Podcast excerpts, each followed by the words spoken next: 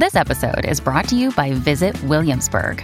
In Williamsburg, Virginia, there's never too much of a good thing. Whether you're a foodie, a golfer, a history buff, a shopaholic, an outdoor enthusiast, or a thrill seeker, you'll find what you came for here and more. So ask yourself, what is it you want? Discover Williamsburg and plan your trip at visitwilliamsburg.com.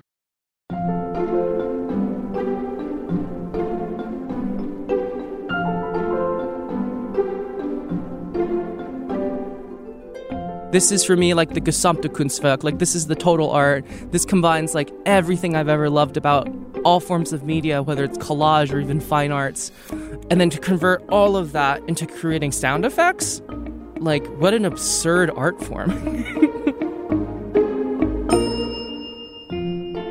Welcome back to Working. I'm your host, Isaac Butler. And I'm your other host, Karen Han. Karen, I think this is the first time we've had a guest talk about Gesamtkunstwerk, the Wagnerian term for total artwork, in an interview. I can't believe we've gone years without uh, getting it, and you got it. So, congratulations. Thank Who you. Who was it we heard at the top of the episode busting out every artist's favorite 10 cent German word?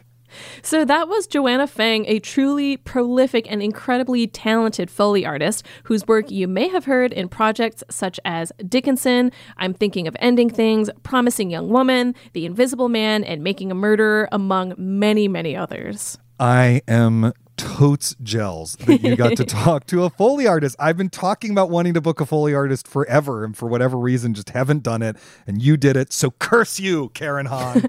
Well, as you know, it is my quest on this podcast to forever foil you, Isaac. yes, I am well aware. And our Slate Plus listeners get a little something extra in their stocking this week, right?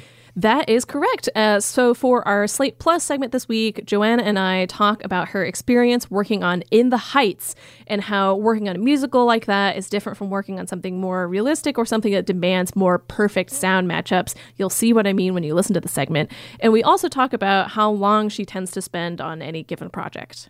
Well, I don't know why you would want to miss that, frankly. Do you, Karen? I, I don't know. What kind of person would want to miss that?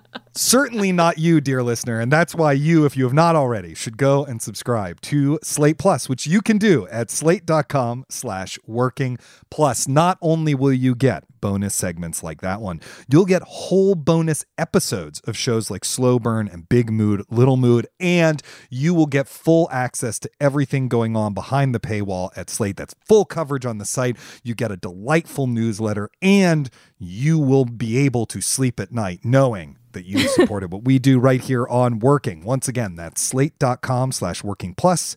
Please sign up today. All right, now let's listen in on Karen's conversation with Joanna Fang.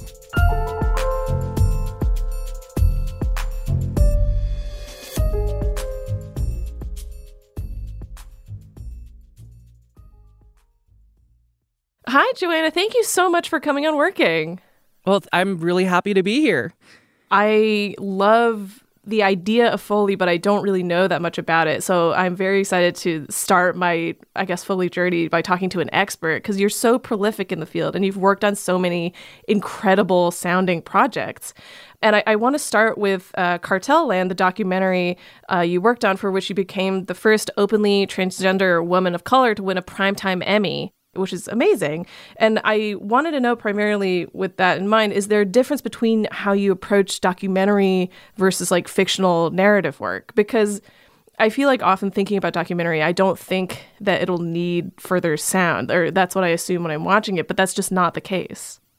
It's really interesting because when it comes to documentary filmmaking, you know, first and foremost, the biggest element of documentaries that I think a lot of the general public seems to forget is the fact that mm-hmm. it's a documentary film. Mm-hmm. You know, it comes with all of the conceits and pretenses of, you know, a theatrical documentary that's been edited for uh, not just brevity, but also there's a, a certain curatorial aspect to it that's been already, you know, filtered down, whether it's through camera framing or editorial, what gets chosen to be featured, what doesn't get featured, what gets onto the cutting room floor.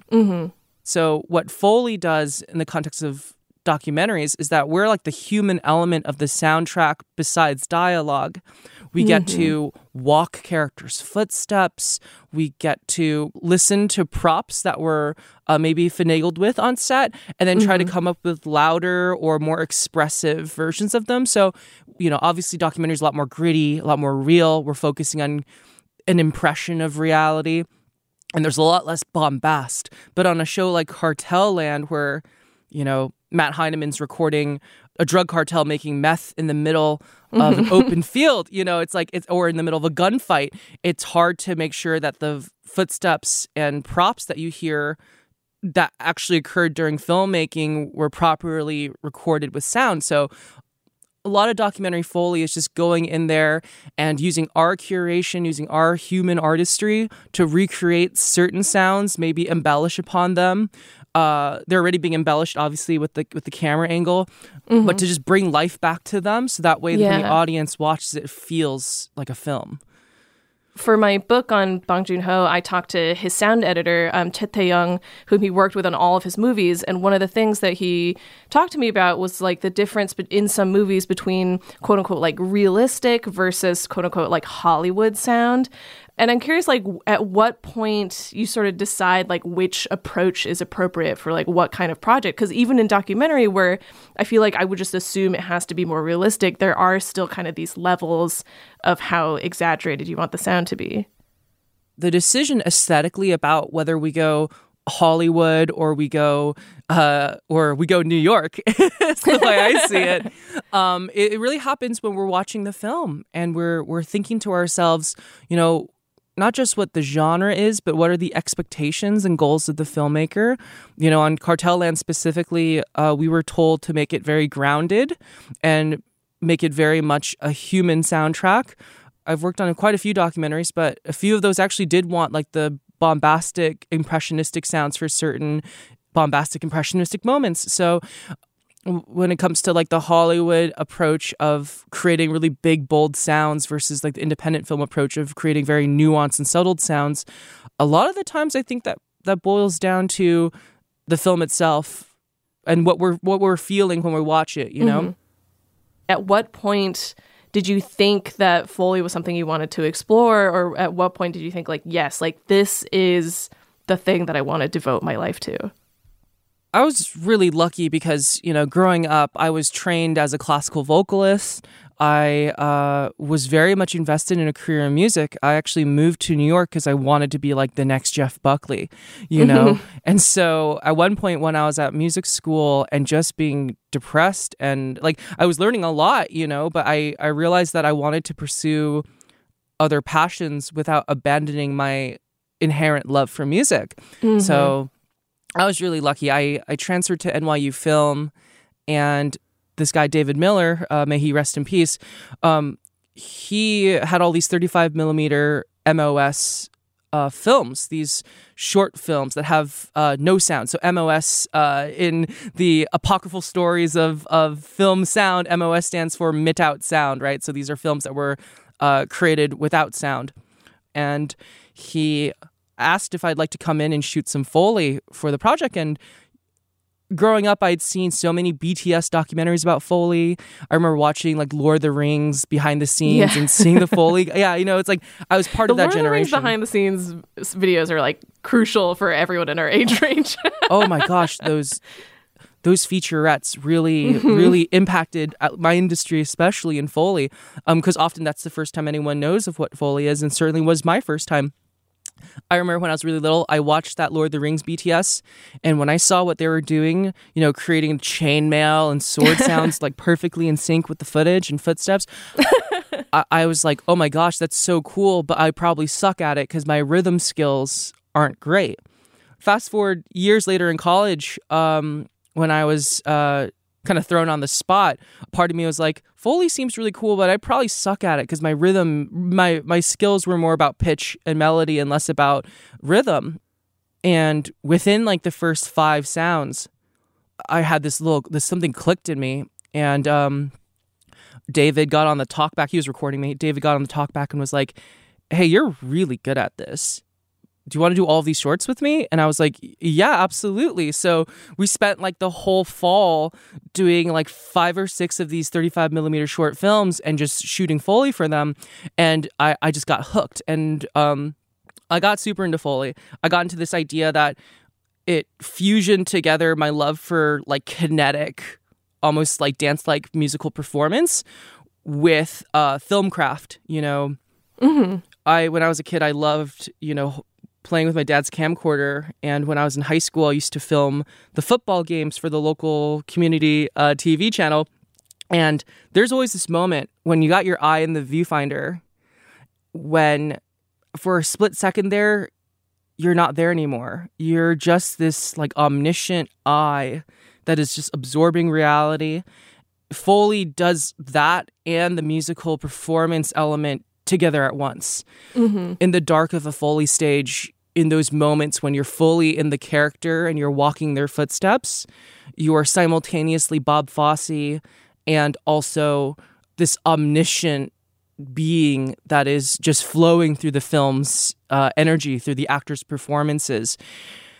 It was intoxicating, and right after graduation, I started apprenticing for uh, Leslie Bloom at Alchemy Post Sound in, in uh, Peekskill, New York, Westchester County. I worked there for seven years and I just started absorbing and learning as much as I could and getting to work on some really awesome projects while I was there. But yeah, that's kind of like where that's where I found my inspiration was really this is for me like the gesamte Kunstwerk. Like this is the total art. Yeah. This combines like everything I've ever loved about all forms of media, whether it's collage or even fine arts, and you know, drawing inspiration from those processes you know, getting to understand my memories, getting to understand how things feel in my hands, and then to convert all of that into creating sound effects. Mm-hmm. Like, what an absurd art form. I, it's definitely also an underappreciated art form. Um, and for the next question that I had, I wanted to ask a little bit about, I guess, the process of doing this Foley work. So prior to becoming this omniscient being, I imagine it sounds like you're generally brought onto projects after everything has been shot and there's kind of a, at least an initial edit in place. Please correct me if I'm wrong. Um, so that was my first question like when you're generally brought onto projects, and then after that, what your, I guess, starting work is. Like, do you go through like a script and mark it up, or is it literally a matter of watching the cut that you have and thinking from there? Usually we're brought on after the film has uh, a somewhat watchable Mm-hmm. version of it we get brought on and our very first thing we do is we watch the film. You know we watch the film and yeah it's maybe not in a complete state but we watch it and try to understand uh, on the very first basis the story. As we're doing that we're also start thinking about floor surfaces and shoes you start thinking about what are the crucial props and what are the crucial moments that might need some foley to highlight maybe if someone has like a Chekhov's gun, you know, like whether it be, you know, something like the briefcase from Pulp Fiction mm-hmm. or yeah, meth in Cartel Land. Just kidding. or, you, you know, if let's say a character has a particular gait or there's a plot point where they get hit and maybe they have a limp in their right or left leg, we start looking for those details as well while we're watching it. And afterwards, as a team, usually we do these watch downs with the mixer and the editor, uh, you know, these spotting sessions as they're called. We'll kind of compile our notes, and then a person who's called a Foley editor, he or she's going to take those all that footage, compile it into Pro Tools, and they're going to start a process called cueing, where basically they have to go target each and every place where we want footsteps for a character, we want a prop for a character. And so after that, you know, we bring those cues into Pro Tools or bring it into the recording uh, system.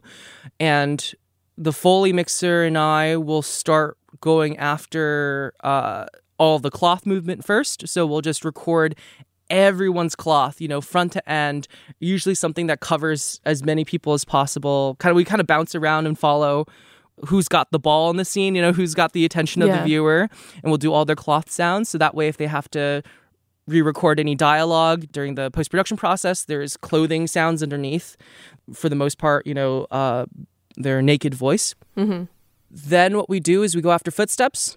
you know, we start going character by character and we, we find the right shoe for that character or the right shoes. You know, if you're working on a Nicole Kidman movie and she's she's wearing heels in one scene and then barefoot in the other. Or she maybe she's not supposed to be barefoot and she's supposed to be wearing heels and it's like a tight shot. So we, we go after all the footsteps for all the characters and then finally we go after all the props. And so that's kind of like the order of operations.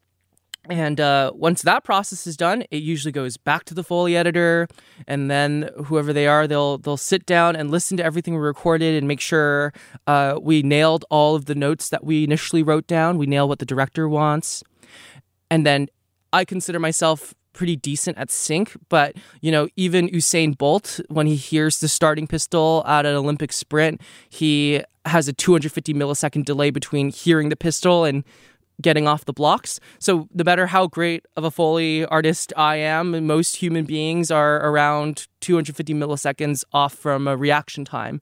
So the Foley editor's job is to lock me into perfect sync. And so he or she will actually take each and every footstep and each and every prop and like lock it directly to where the sounds are. So I try to get as close as possible as most Foley artists have want to do, but they're going to be that final touch that gets us like mathematically precise then it gets sent to the mix where it gets blended with sound effects and then that gets blended with dialogue and music and you have a movie soundtrack Something I was curious about with regards to how you make the sounds as well is like in some cases I feel like there is a sort of one to one with like what's occurring on screen with what you're doing. For example, like footsteps, you want to have like a shoe on a surface.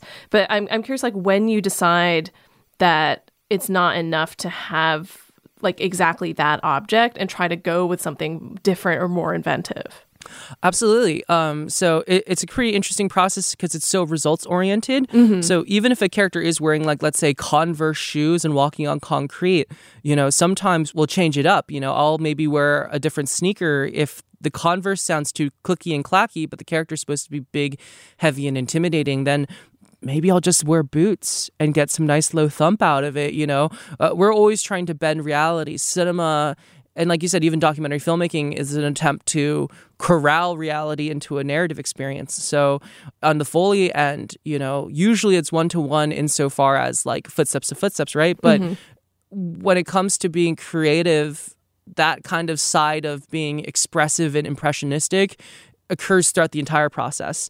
Even when we're given exactly the right prop, like forensically the correct prop. I mm-hmm. remember on Chaos Walking, we actually received from the costume department the literal clothing. Oh wow. That yeah, so it was like really weird to be holding like Tom Holland's like like you know leather jacket from the movie. But even when we use the exact thing that was on set, sometimes we have to augment it. And so in that case, I actually I didn't just use his jacket. I added another leather jacket on top of it to give it even more expressive like twist and turn and creak. Um, but that being said, when we have to go completely impressionistic, you know, it's it's often results oriented. So uh, something even as simple as a handshake, mm-hmm. which makes virtually no sound. IRL. I mean, but th- there's a moment of an impression that's made on on uh, the receiver and the giver of the handshake, right? There's this immediate connection, this immediate human intimacy. And in film, almost always when you hear a handshake, it's always performed like like there's always this like skin to skin. So yeah. um when it comes to going purely abstract, purely impressionistic, oftentimes it's when we're forced to create an over the top reality. So, for instance, you know, working on a project like let's say Thunder Force or or even Clifford, you know, it's it's already way crazy to think of this massive puppy running through New York City, right? Like it's already like too much. But in those instances, it's not like I'm going to go out there and find the world's largest canine, hunt it down. You know what I mean? And so instead, what happens is, uh, you know, results oriented. So we'll sit there and be like, well, you know, when I'm watching the movie, I'll kind of hear the sound in my head and mm-hmm. be like, mm-hmm. okay, I know what this should sound like. And I'm informed by other films and TV and YouTube and Instagram. Like I'm informed by all the visual and auditory media that I have absorbed in my life. Um, and that kind of informs the the foley that I hear in my head when I just look at something. But then when it comes time to like taking that extra step, that's when we start thinking ourselves like, okay, I need to grab boxing gloves, like real heavy ones, and I'm gonna I'm gonna hit the floor And even though it's supposed to be linoleum because it's this big resonant uh, apartment, maybe I'll hit wood instead to just get some more low end on it.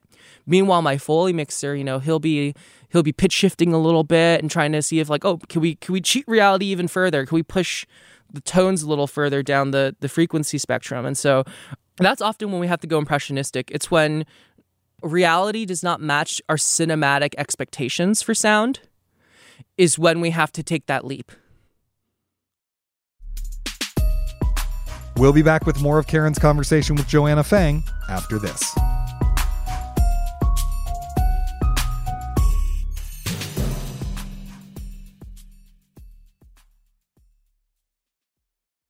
What's the best way to learn a language? Immersion, living where the language is spoken and using it every day in everyday situations. But if that's not on the cards this year, you can still learn a language the second best way, and that's with Babbel. I've used apps in the past to learn new languages, but when I came across Babbel, I wondered if it could help me refresh my knowledge of a language I once spoke well, but was now a little bit or quite a lot rusty. I have to say, I was impressed. The advanced lessons were really useful, tips and idioms that can help with in depth conversations on topics that I can actually imagine chatting about. Babbel's quick 10-minute lessons are handcrafted by over 200 language experts to help you start speaking a new language in as little as 3 weeks. Babbel is designed by real people for real conversations, and the tips and tools are approachable, accessible, rooted in real-life situations and delivered with conversation-based teaching so you're ready to practice what you've learned in the real world. What's more, all of Babbel's 14 award-winning language courses are backed by their 20-day money-back guarantee. Here's a special limited time deal for working listeners. Right now, get up to 60% off your Babbel subscription, but only for working listeners at babbel.com slash working. Get up to 60% off at babbel.com slash working, spelled B-A-B-B-E-L dot com slash working. Rules and restrictions may apply. Another day is here, and you're ready for it. What to wear? Check. Breakfast, lunch, and dinner? Check. Planning for what's next and how to save for it? That's where Bank of America can help. For your financial to dos, Bank of America has experts ready to help get you closer to your goals. Get started at one of our local financial centers or 24-7 in our mobile banking app. Find a location near you at bankofamerica.com slash talk to us. What would you like the power to do? Mobile banking requires downloading the app and is only available for select devices. Message and data rates may apply. Bank of America and a member FDIC. Listeners, hey, it's Isaac Butler. Uh, just wanted to give you a quick reminder to say if you're enjoying this podcast, please don't forget to subscribe uh, wherever you get your podcast so you'll never miss an episode of Working. And also, I know I've said this a bunch of times, but uh, we would love to hear from you. If you've got a problem, if you've got advice for us, if you've got advice you need from us, if you've got a kind of guest you'd like to hear or a segment you'd be interested in our tackling, please just let us know at working at slate.com or call us at 304 933 WORK. We love listener voicemails.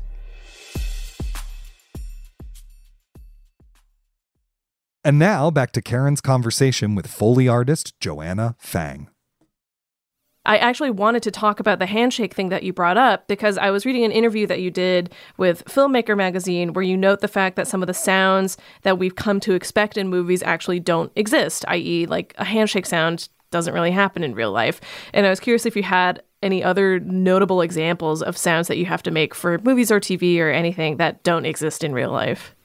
Oh, there's so many of them that my brain almost locks up just thinking about it. Um, you know, bone breaks, for example, Mm. or, or body punches. Like, uh, oftentimes these are collaborations with sound effects editors who are able to go access, like, hey, here's the sound of 60, you know, chicken carcasses being smacked. You know, they'll they'll they'll have some stuff that's like like that is like completely abstract too. But on the Foley stage end of it, when we're asked to do fight scenes and stuff like that, we're we're trying to bridge that gap between the completely utilitarian sounds that were found in uh you know these sound effects libraries with custom bespoke uh human sounds that kind of take that uh, uncanny valley between an SFX and our expectation for reality too. So when we're doing a film like let's say Spencer Confidential or you know we're doing a film where it's like a lot of a lot of fighting. Um, oftentimes, you know, um doing a skin pass where it's like the smackiest, like the most world star hip hop knockout punch you've ever heard. Like it's messed up, but when you watch real wood real world footage of fights, you're also listening to them, right? Yeah. So it's like most of the times if someone gets hit really hard, um, it's really a high, bright sound. And it's not very thumpy.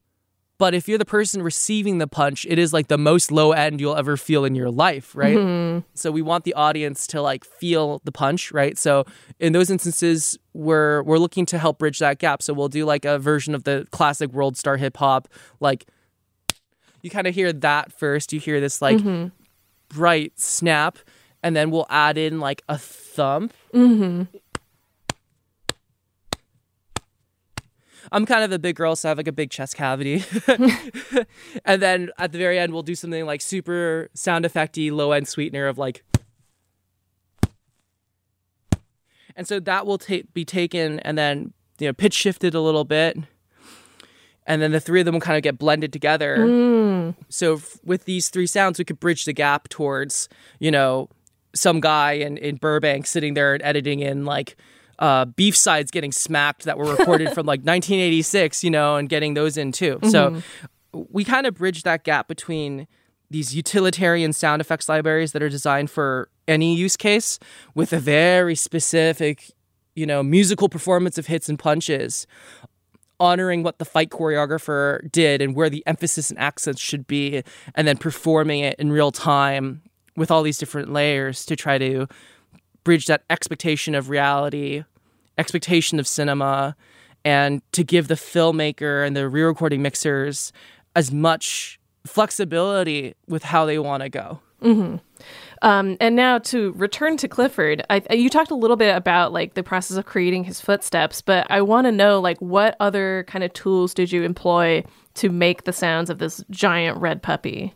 Uh, Clifford was an interesting movie. This was a really big collaboration with a few Foley teams and a few sound designers. So I think the end result is a really beautiful blend of a bunch of people's efforts. So I don't want to take full credit for everything that was on that movie, uh, especially considering that, you know, my mentor, Les Bloom, was like the lead Foley artist in it. But one of the really cool things we got to do with Clifford is the fact that, you know, he scales, right? Like Clifford goes from being a small little baby puppy all the way up to the big red dog as epon- uh, the eponymous big red dog, right? So um, something a bit of inspiration that uh, that we drew from for Clifford, especially when you know they they wake up and he's in the apartment, is the fact that uh, we were watching. Well, I was watching Blade Runner uh, 2049 with some of my Foley editors, and we're just having fun. You know, it's just like a good, just a chill day. And we noticed that in the opening sequence, when Dave Bautista's character is this massive hunking replicant is walking through his kitchen, you can hear the plates shake.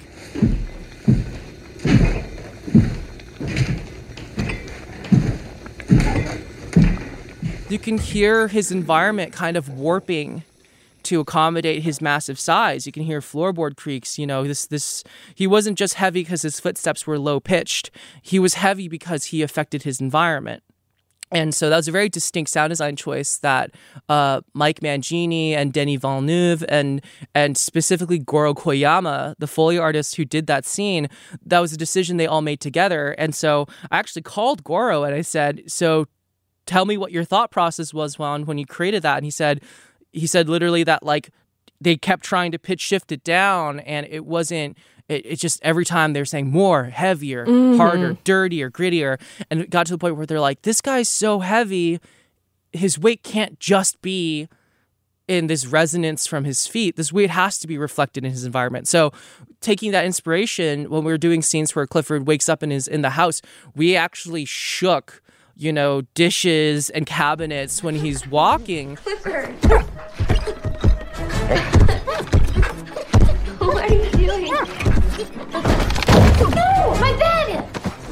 no matter how much low end you add to it, no matter how much bass you add to it, it you know, it doesn't quite work unless you hear almost like the cymbal and the snare uh, as if it were like a drum set, but almost like the cymbal and the snare of all the other things moving in his environment. So um, that was probably my favorite bit, was just understanding how to scale this character as Yeah. as he gets bigger. One of the things that I was really, really excited for about this interview um, is that the work that you do is this auditory medium, and you graciously agreed to do some demo sounds for us. so I wanted to ask what you have for us today.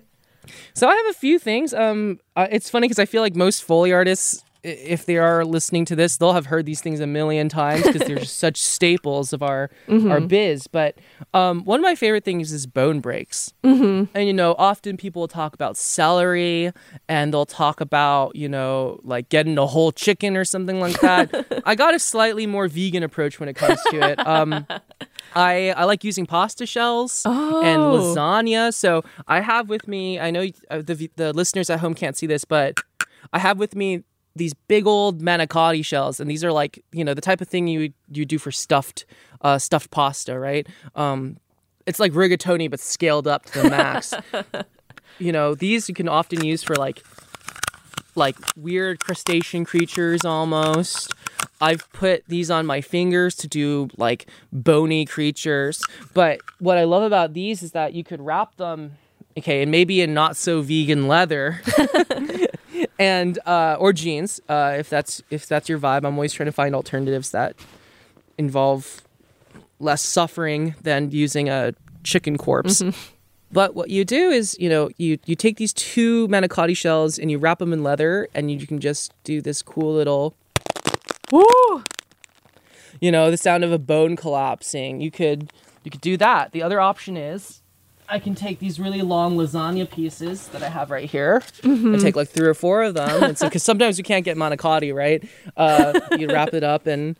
Uh, same deal, but maybe a little less cavernous, and mm-hmm. maybe you know I'll even perform this without the leather, so you can hear like a direct sound of it. Mm-hmm. But you know, maybe for something a little bit more like small boned. I had to do a scene in a few years ago. I was working on a Hulu series called Monsterland, and there's a sequence where this zombified woman's trying to walk to her grave, her actual grave. She was like dug up, um, and her ankle's like a little messed up. Her body's Ooh. like starting to rot, and we just had to do the sound of like, Ugh. you know, as she walks over. Um, it's so funny. Like I'm watching you break pasta, and yet when I hear the sound, I, I still have the reaction of like, Ugh. You know, it's funny. It's like it's all about context, right? Yeah. Um, and then with that same sequence, you know, we might have to add some sort of like flesh sound. This part is definitely not vegan, but at least the suffering isn't that bad. Um, we have what's called a chamois cloth, and basically, you know, I say chamois, people think ShamWow, but before the ShamWow, uh, you know, they have this thing of chamois where it's basically preserved sheepskin, so definitely not uh, vegan. Um, but we have this preserved sheepskin, which has been cured in like fish oils and tannins and all these things. Um, So it has, you know, this consistency of like flesh, and you could have it on a Foley stage for months, even years, if you preserve it right. Yeah. Um, but but basically, this this one. This one piece of preserved sheepskin can do so much. Yeah. Um, I think of it as the sound of feasting, fighting, and fucking. Um, you can do just the grossest sound of food, like being scooped out of a plate. You know, you can do. yeah, And then sometimes when we have to do, in the case of like that zombie sequence, we have to do someone's flesh getting ripped. It's like you can kind of get some distance on it. You go like, like someone gets punched in the face and there's blood. It's like oh, this thing. It's so funny. It ruins all my t-shirts when I do it because it smells awful, and I Oh, get these little like flicks of it. It's fine. It's part of the gig. My friends are always like, "Why don't you? You used to wear so many like cute little black dresses." I'm like, I I work on a Foley stage. I'm like playing in dirt and mud and blood all day. Um, and then like you know, unfortunately, the more obscene like f bomb, you know, like fucking, like sometimes we'll use these to get the sound of like just wet flesh. Mm-hmm. It's a little obscene, but like w- between having to do everything from action films to comedies to outrageous pieces to Yeah. you know, and now my my most recent work is in video games. Mm-hmm. You know, combining all these techniques to create a tapestry of sounds. Um, I, I'm I'm honestly convinced that the foley artist who figured out that the chamois is like this complete package foley prop was probably whoever figured it out first probably had a summer job as a at a car wash. You know, like whoever that person was is probably sitting there being like, "Oh, I have to do the sound of like like someone's like guts falling out," and they probably sat there and they're just like remembering that summer job in the summer of 73 and just was like i gotta go get that chamois cloth because it sounded like so silly um but you know we're pulling from our life experience Yeah. you know and that's what uh, besides pulling from our vocabulary of cinema sound a lot of foley artists we are lucky in that we take whatever we learned from our lives and have an opportunity to reapply like any good artist uh, does to reapply these things to our art and so you know i know what it's like walking down the streets at like 3 a.m. in high heels and feeling afraid for your life, you know? And how do I translate that into Foley? Uh, maybe it's a way of coping with trauma, but like we find these ways to take these these very impressionistic and memorable sounds that we hear in our day-to-day lives Yeah. And we try to find a way to express them and create a new sound language so that way when the listener listens to them whether it's the crack of pasta or the slap of a chamois or the clack of a heel that they're able to hear it and in that moment experience the sound as if they were in the film or game or podcast itself you so, so much for taking us on this journey into the world of Foley and into your passion for this art. Um, I so appreciate your incredibly thoughtful answers and also your uh, demo for us. Thank you so much for coming on the show, Joanna. of course and uh, thank you for having me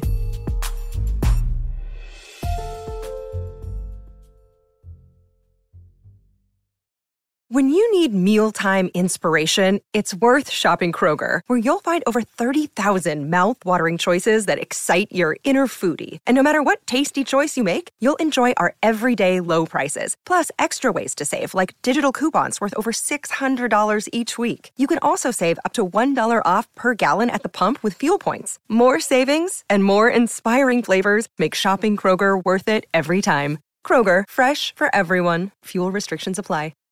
This is the story of the one.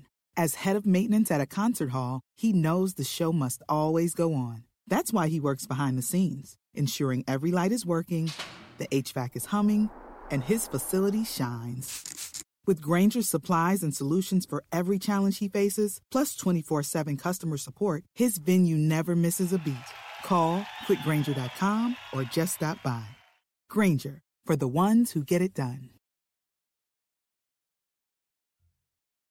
Wow, Karen, that interview did not disappoint. I am still totes gels. But before we get to the meat of it, I loved how Joanna has adopted almost like a it's almost like a spiritual practice in her work. You know, when she was talking about the omniscient uh, point of view, you know, she clearly loves and feels deeply, deeply fulfilled by what she's doing, even though it's not what she set out to do when she moved to New York. And it made me think about how you know, maybe we tend to take for granted how important loving the creative act is to the creative process, particularly when you're in a job like below the line folks in film and television, where the overall quality of the project is totally out of your control, right? Like, I doubt every movie Joanna's worked on is one she thinks is a good movie, but she still tried to do the best she could do within it. Uh, I always find it a little weird when like writers talk about how much they hate writing. Writing is hard. It's not that remunerative for most of us. You know, why are you doing it if you hate it so much? Am I crazy? Well, crazy in a good way, but not crazy for this particular sentiment. There's other Um, reasons why I'm crazy. exactly. Um, but sort of as you're saying, it was really refreshing for me to hear Joanna talk about how much she loves her work because, as you're saying, it, I think it's really easy to sometimes get lost in the more kind of quotidian or dull parts of the work that we do. For instance, like working as a staff writer for a publication, a lot of the work that I did for some of my jobs was just like writing up trailers. And I don't Right. like love doing that. That's not my passion. Um, but Whose so- passion is that? Who gets up in the morning and is like, you know what I'm going to do today? I'm going to write about the new Thor trailer. I mean, if there's something really cool in there, maybe, but most of the time it is just please click on this so that our site can get more page views and we get more ad money. Yeah. And sometimes writing like really is a slog. It's really hard. Like we've talked about writer's block so much on this podcast. And when you have that kind of creative block, it's like, I hate doing this. This sucks. Why am I doing it? But at the same time, I feel like at the end of the day, the emotion that you feel when you think about the craft that you're practicing should be love or some kind of excitement. Like you should really like doing it at the end of the day. Like there's no job in the world that you will always be happy doing. Yeah. But the key is you should still enjoy the craft. I keep saying at the end of the day, but you know what I mean. Absolutely. Yes. If you're hating it more than you love it, maybe it's Mhm. not actually the right, I don't know, thing for you to be doing. Yeah, or at least time to take a step back and sort of reassess your relationship with the work. Yes, it could be how you're doing it, not the Mhm, not the mhm. work itself, for sure. I was really fascinated by the discussion at the beginning of Foley in documentary film, which is you are right, not something I've ever thought about actually Mhm. because you think like, ah, it's a documentary, everything is, you know, real. It's just it's reality, man. And so there's a part of me that felt a little challenged by that. You know, when you started talking about it, I was like, wait, you shouldn't sweeten the sound effects in a doc. What are you doing? You can't clink the silverware to make the silverware clinking sound. That's dishonest. But, you know, obviously, I'm a creative nonfiction writer myself. And I, I know that no matter what, when you tell a true story, you're still constructing reality. I, I don't know. What did you make of that as part of your own interview? Well, I honestly think that you've already kind of gotten to the meat of it, which is that no matter what your intentions may be, when you're making a piece of art, it's going to be subjective no matter what you do. It's still conveying a certain point of view. And in the case of a documentary where it still like is a specific art form, it's still a movie, the filmmakers are already crafting a story, they're already crafting a narrative arc for the subject or for the topic, I guess, and sound is a part of that. And I think it's also worth noting this is something that I think is maybe a little more um, I guess granular, but if unless you're being really really invasive with your subjects and the people around them, you're probably not going to get the kind of Right. sound that is at all good or like useful to listen to. It's going to sound bad if there isn't some kind of massaging involved with it. Yeah, I mean, I think that is one thing that's worth driving home is, you know, microphone technology has come a Mhm. very, very, very, very long way since uh, sync sound was invented in 1927. But it's still not like you can have a microphone over the heads of people and Yeah. get a really well recorded stuff with their hands. I mean, you know, you you you do still have to mic things in a really, really particular way to get those clean, crisp sound effects that people expect. Yeah, I mean, you can even just sort of tell, like, when you record a video with your phone, you're getting so much ambient noise when you, like, watch it back. It's not going to be the kind of sound that you want for a movie. Yeah, yeah, totally, of course. And, you know, I think one of the reasons why you and I both wanted to interview Foley artists is it does seem like a really fun job. And part of that fun is just how physical it is. You know, you're leaping around, you're you're walking with your feet in the shoes on different surfaces to make the footsteps. It it just feels more physical than what we do. You know, I mean, I guess writing is a little physical, you know, it's in our fingers or it's in our hands on the pen. Uh, but I kind of wish that it could be more so you know? It just seems like so much fun that you could involve your body somehow. Is there is there any way that we could be doing that I think there's some ways, like, on a kind of micro level. And to that end, I almost wish that we could, like, bring June in for an expert segment since she's our resident pen and stationery um, lover. And I, I think it's sometimes helpful to, like, change writing mediums in that way. Like, I have friends who've bought typewriters um, for this kind of purpose, friends who use a lot of index cards or sticky notes or special apps on your computer that will just change the sense that you have while you're writing. There are more ways to change up the sensation of writing than we think, but I think we mostly don't do those because it does take kind of more effort than you'd want Right. to, or like some kind of outside investment. Um, that said, maybe the biggest physical change that you can make in terms of writing is to try to join a writing group or try to work with a friend for an hour or two, because in that case, you have to express your ideas out loud, or at least not just to yourself or just in the document that you're working on, which will sometimes help give you a, better sense of clarity or at least kind of make it more fun for a little bit. yeah you know my most bizarre instance of of trying to help someone with you know adding a physical quality to their process was i helped a friend jerry rig a treadmill desk. Oh wow, yeah. He just bought a cheap treadmill on Craigslist and we carried it up to his office and then he we like screwed a wooden plank into you know the bars you hold onto on a Uh-huh, treadmill uh-huh. and then he would put his computer on that and he would walk while writing. that was his way of, you know, getting a little exercise and making writing more physical. That's a good DIY project. Oh, I, I like hope that, it, I hope it was safe. Well, he's still alive, so Okay. at least there's at least there's that. I got to say, maybe the most mind-blowing part of this for me was the conversation about the handshake because I had never thought about the fact Yeah. that in the real world handshakes don't make a sound. And if you like put your hands together and shake them, you can see I mean, you there's a tactile feel, but what Mhm. the sound is doing is actually translating the sense of touch Mm-hmm. Into the sense of sound so that you can sort of appreciate it and feel it. And so you need the sound of a handshake so it'll feel real to the audience. And so we've developed as a culture a convention of what a handshake sounds like. And I just Mhm. loved her approach to convention. And I thought that's something that really carries beyond the realm of Foley art because every art form has its conventions.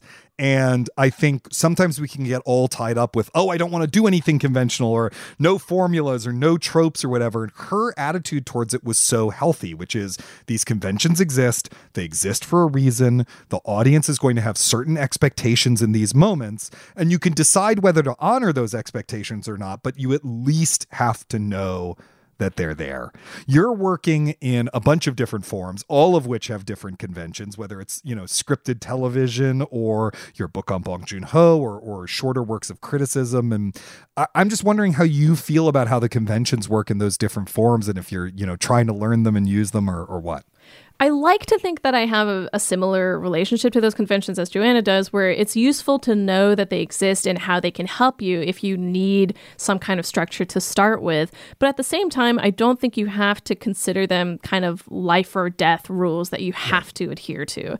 For instance, like when you're writing a review, you generally want to start with a sort of thesis, like here's my general opinion on the movie, and then you expound on it in the later paragraphs. But at the same time, if you had a really, really sharp and personal connection to this movie or some really really interesting story that isn't necessarily about whether you thought it was good or bad. Maybe you want to start by t- telling that story and grabbing the reader's attention that way. Right. Ultimately, these are just guidelines, and how you should perceive them is sort of the same in any art form. It's good to know them and have a sense of history of the medium, but at the same time, you shouldn't be afraid to experiment or do something different if you think that's better for what you're working on like there's so many different schools when you look at painting like you have van gogh and then you have pollock they're both painters but they're doing different things with the same form and it's not that one is right or one is wrong Right, totally. And it can also depend on what medium you're working in or even what outlet you're working in, right? It's Mhm. like, you know, if you're writing a profile for the New Yorker, there's a good chance that you're going to begin, you know, at nine o'clock on a Tuesday morning. Isaac Butler sat down with a cup of coffee and whatever, right? You know, because you they want to situate you in the place. And a lot of times if it's a feature, it's slate, you know, you have this intro that ends with sort of what is the burning question that the rest of the piece is going to address. Dan Kois did this recently with his Oxo Good Grips one. But you know, it, it's worth saying that those conventions also, you know, they exist for a reason. Like they work, they do Mhm. something, and and and so they can be really useful. yeah absolutely. I think it's but i think at the same time like sometimes conventions can sort of become outdated. Like a, a thing that gets talked about a lot in terms of story writing is like you need to have three acts in it.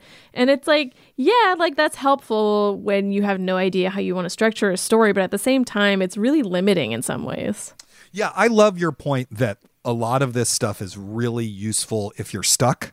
mm-hmm, you know, or you don't know how to begin or whatever. It's like, well, let's just take some rules. There's some rules that exist. Let's borrow Yeah. those and try those and see how I feel about it. And then once you've taken a stab at it, you can start going, oh no, never mind. I want to disregard this. Yeah, or yeah. that or or whatever. And similarly, they can be really helpful for revision because it, whether it's a Mhm. painting or a sound effect or whatever, because you can be like, oh, something's not working here. It's like, well, why don't I try it in a three act structure and see what that reveals? You know, just because you're taking a stab at something doesn't mean it's the final version. Yeah, absolutely. There's always room to change stuff if you don't like where it's going, unless the book is already out, in which case, well, that's that then, isn't it? I know. I mean, you know, you reach that point where they're like, by the way, this is the last round of changes. And you're like, oh no, now, oh, now it's really all locked in. and of course, though, this episode is about Foley. So to talk mm-hmm. about Foley again, you know, it, it's amazing to me how much work goes into the sounds of physical violence that you know it, it actually did not occur to me having never broken a bone before but of course bones breaking don't make a sound because they're like muffled by all the you know skin and muscle and whatnot um my wife and i have recently been watching a lot of jackie chan movies because she had never seen a jackie chan movie before and she was like i feel like this is a hole in my cinematic knowledge. And it's really interesting in the 80s that every punch and kick has the same sound. Yeah, Right? it's like the same like kind of whack sound. Yeah. Whoopsh, whoopsh, Yeah. Right. And now it's like each one of those would have a lovingly created bespoke you know it would you would take the file sound effect and then you know maybe joanna would punch herself in the chest and then you would loop those things and then you know mm-hmm. it's just it's fascinating how uh, far the field has come and how much you can tell that through action cinema Yeah, absolutely. I am actually what I'm going to answer with is a total segue, but I was just Do it. thinking like for my book on Bong Joon Ho, um, I think I brought this up in the interview. Like I talked to his sound editor, um, Choi Tae-young, and he was talking about like making the sound effects for the different creatures that Bong Joon Ho's had in Mm-hmm. his movies, and it's so fun. Th- This is just plugging my book, I guess, but it was Do very it. fun to listen to him talking about like combining different animal sounds and even getting like an actor into the studio to portray like more emotional moments when Bong was like, I really want it to be as if the creature is saying X. And then they got an actor to come into the studio and try to make noises with more emotions because you can't go up to an animal in the field and be like, Can you give me a squeal, but like really upset? Like it, Right, it right. doesn't work that way with animals. or or the monster from the host. I mean, they have those just at the Baltimore Aquarium, and you could be like, "Excuse me, Mister Monster from the host, could you please eat a child for me?" Or, you know, whatever. exactly. Well, that's all the time we have for our show this week. If you've enjoyed the show, please don't forget to subscribe wherever you get your podcasts. And here is one final Slate Plus pitch for you. If you go to slate.com slash working plus right now and subscribe, you get access to bonus segments on shows like this one, full episodes of shows like Slow Burn and Big Mood, Little Mood, and you get to read everything on Slate's site, even the stuff that's behind the paywall. Go to slate.com slash working plus today to sign up. Special thanks to Joanna Fang for being our guest this week and to our wonderful producer, Cameron Drews. We'll be back next week with Isaac's conversation with Chris Kelly and Sarah Schneider, the creators and showrunners of HBO Max's hit comedy, The Other Two, which I love. I can't wait to listen to the episode. And until then, get back to work.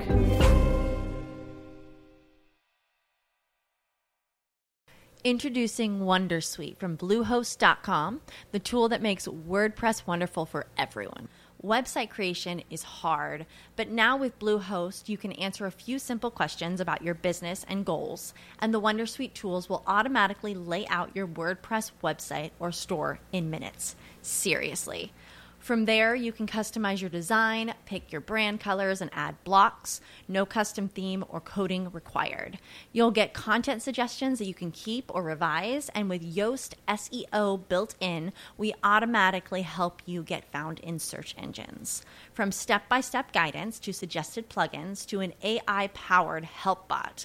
Our built in tools make WordPress wonderful for everyone. Whether you're a beginner or a pro, you can join over 2 million Bluehost users.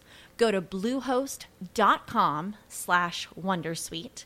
That's bluehost.com slash wondersuite.